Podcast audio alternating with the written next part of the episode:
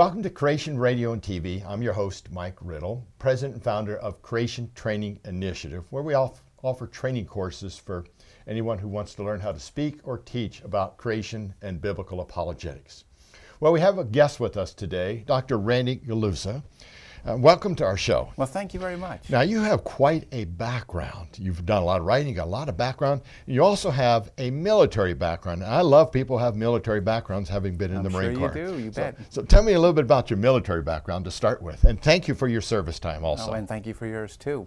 Actually, my military background started almost as an offshoot as trying to get into the creation science ministry. I went off to South Dakota School of Mines and Technology for a couple years and felt then and majoring in engineering, but then felt the Lord was leading me into the ministry, and I went to Moody Bible Institute. Okay. And while at Moody Bible Institute, I picked up an Acts and Facts from the Institute for Creation Research, and my life was changed. It really convinced me of creation. And I called the founder of ICR, Dr. Henry Morris, who recommended that I go back and finish off my engineering degree. And I did. Unfortunately, I was very, very poor at the time, and the Russians were very, very big and mean. And our president at the time, Ronald Reagan, was building up the Navy. So the Navy offered me a scholarship where I would come on active duty after I finished my engineering program. Now, is that a department of the Marine Corps or is that the other way around? Um, it all depends on which one you're talking to. I just had to say that. I know, and you have to look at their head to tell. So uh, I, I took that scholarship, went into the United States Navy in the Civil Engineer Corps, and served 10 years in 10. the Civil Engineer Corps. Worked with a group of uh, Navy people that work with the Marines a lot called Seabees. We mm-hmm. did a lot of construction around that time. Picked up my professional engineering degree, was still interested in going into ICR, and the vice president of ICR, Dr. Duane Gish, told me that if I was really interested in the ministry, I should learn some biology and get a doctorate. So I wanted to pursue that, and I thought, well, medical school would be a good thing to do. And the Lord was leading me to medical school for some other reasons to help some people out. So I applied to the University of Minnesota, and I was accepted there.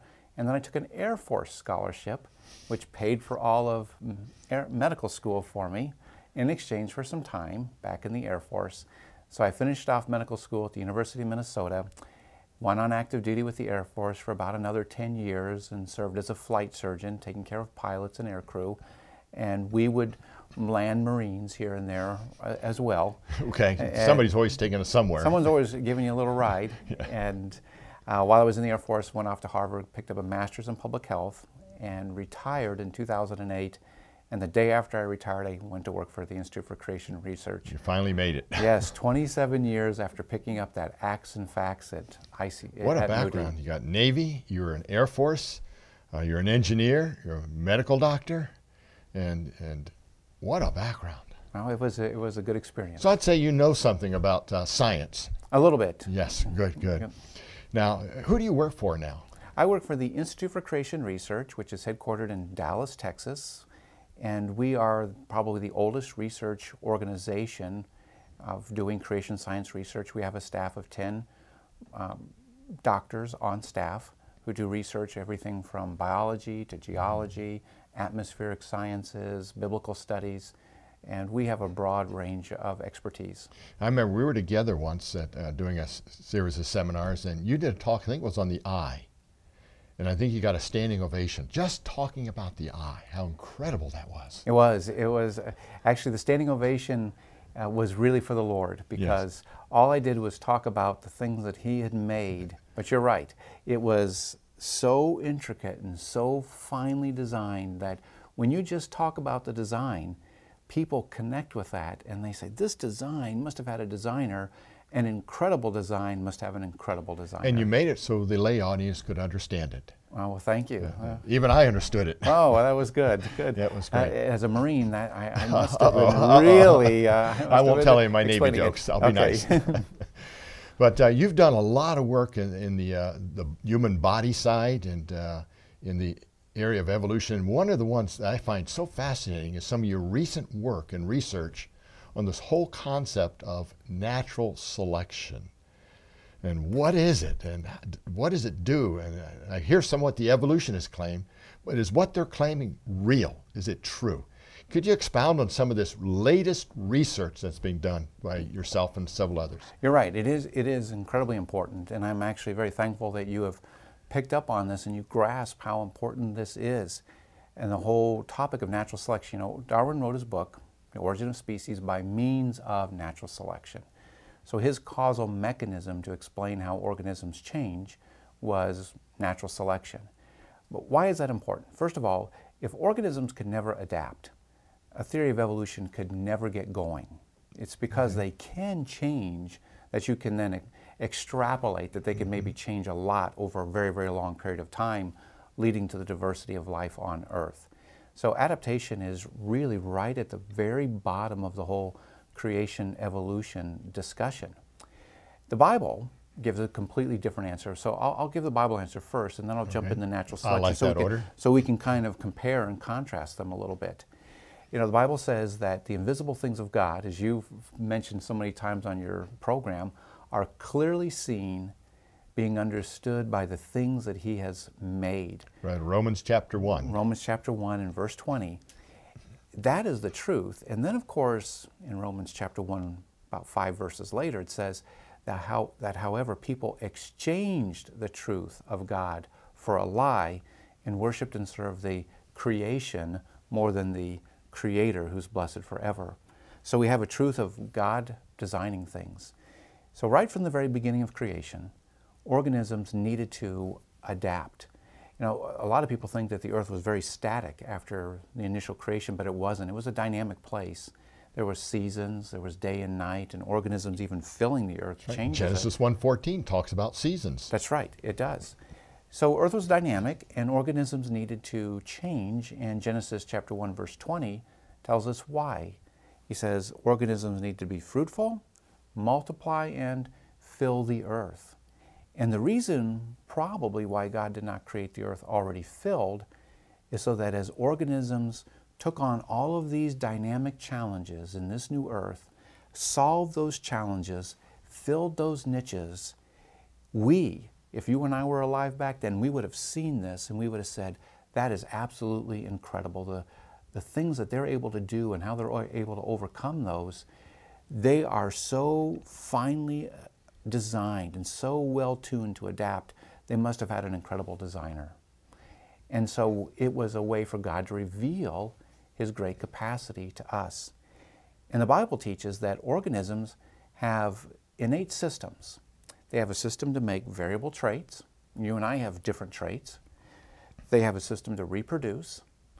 They have a system in themselves to pass those traits on to their offspring. And then we can see out in nature whether those traits either succeed to solve a problem or they fail. Now, before the fall, before there was death, if an organism succeeded in solving a, a problem in an environmental niche, then they would move into that niche. Like you might have a trait to fill a niche, but I would have just stayed right where I was.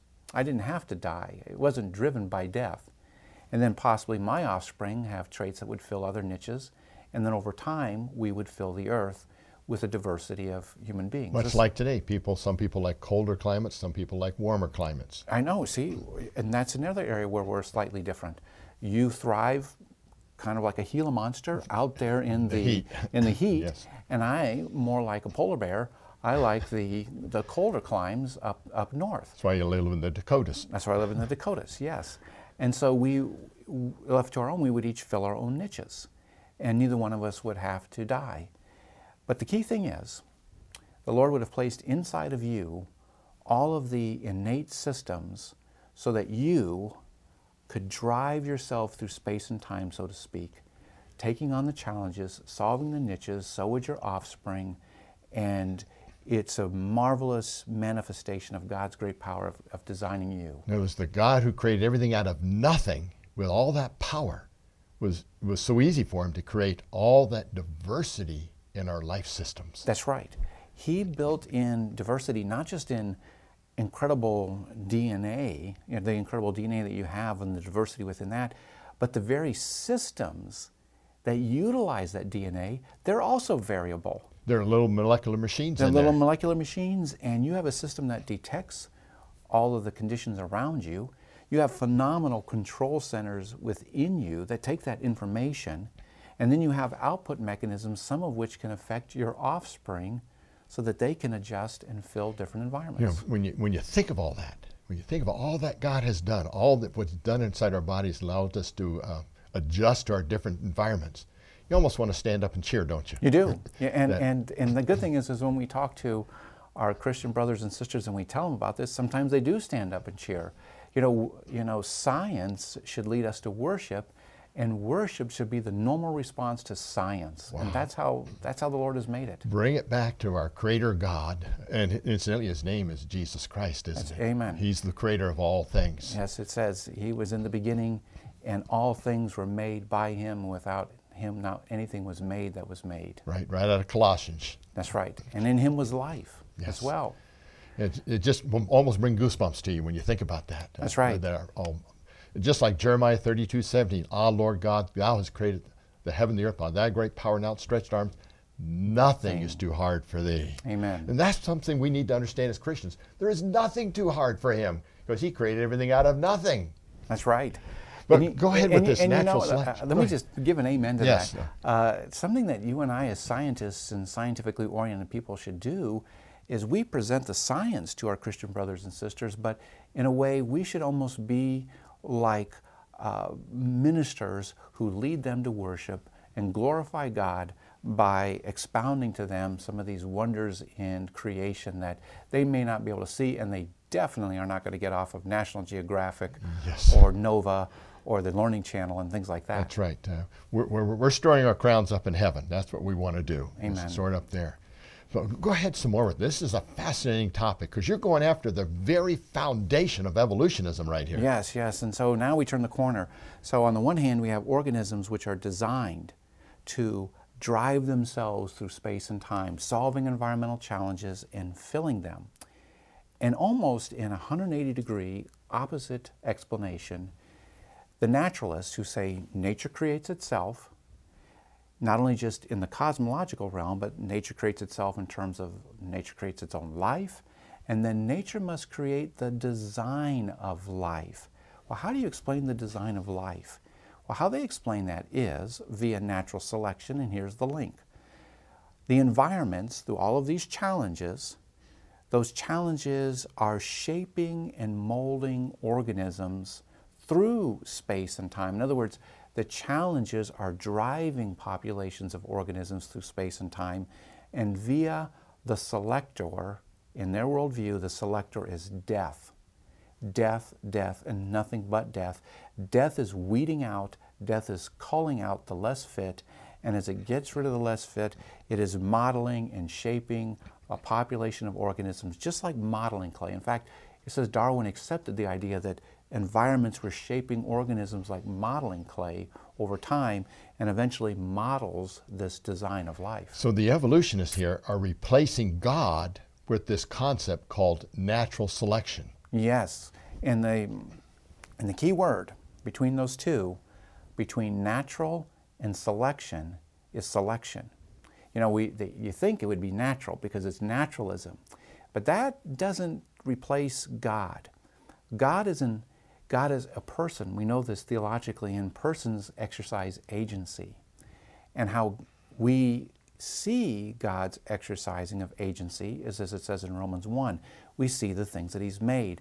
We see complexity in your body, which has been specified like a real designer or engineer would specify things. So if I wanted to specify you, I would select for some traits and select against other traits as a designer. And when I was an engineer, I would specify things. I would select for some things and I would deliberately not choose others. So the manifestation of intelligence is the ability to select. So when Darwin attributes to nature the ability to select naturally, he is ascribing this ability to nature. So what you're saying is Darwin gave the weather, hot, cold, high altitude, and wind intelligence? Well, he's, he wouldn't say that they have intelligence. He would, uh, it it almost comes across like that when you listen to their shows at times because it sounds like that. He would say that nature has this, and all selectionists, all people who hold firmly to natural selection, firmly believe that nature, via death, and death is their selector, selects for one thing or selects against another thing. And they ascribe selective ability to death. But what's really happening is this. After the fall, of course, things are going to die. So you might have a trait which is successful in solving an environmental challenge. All that really happened is you have a trait that solves a challenge, you live. I unfortunately may have a trait that doesn't solve the challenge and I die. That's all that's happening is you live and I die.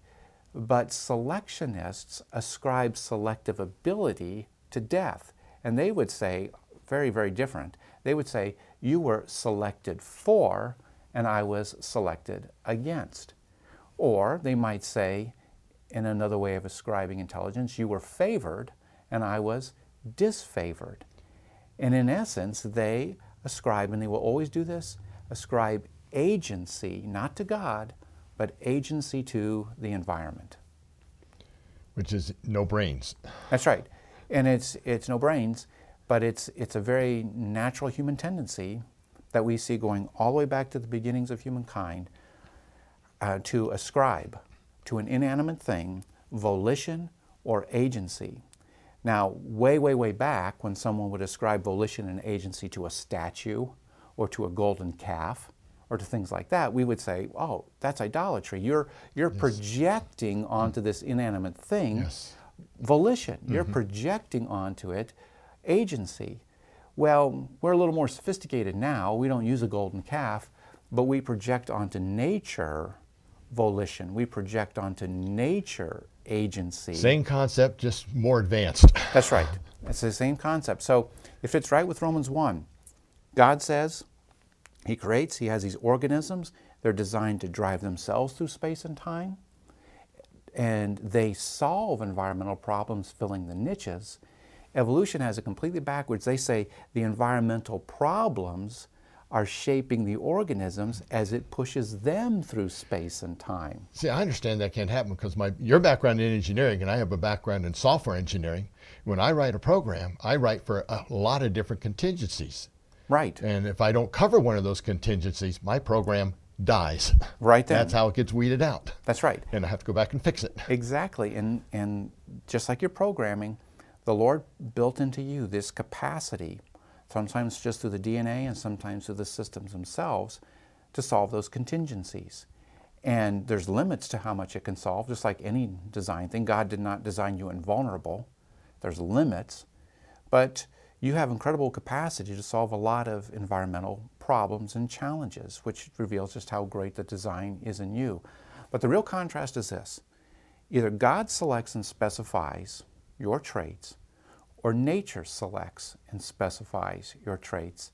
And natural selection, as it is used, becomes this substitute designer. Unfortunately, you can never really clarify the definition because the word selection ascribed to nature is inherently misleading because nature has no mind, as you said, it cannot really think, therefore, it can never really select, and by calling it natural selection, it is inherently misleading to people. Okay, so uh, I, I, heard you do this example, and I thought it was just clarified everything. It made it so simple. The environment is not doing any selecting, That's none correct. whatsoever. Now, your example you gave, and I really like this, was a car when it approaches a hill.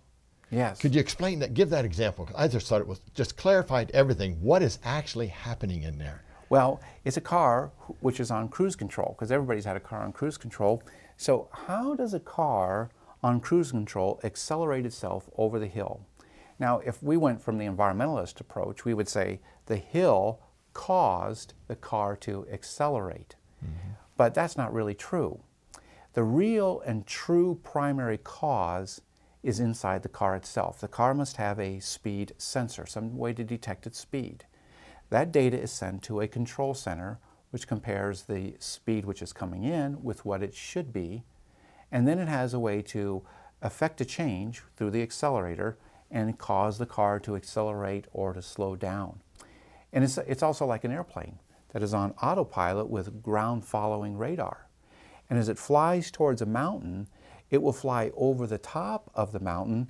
An environmentalist would say the mountain caused the plane to fly over that.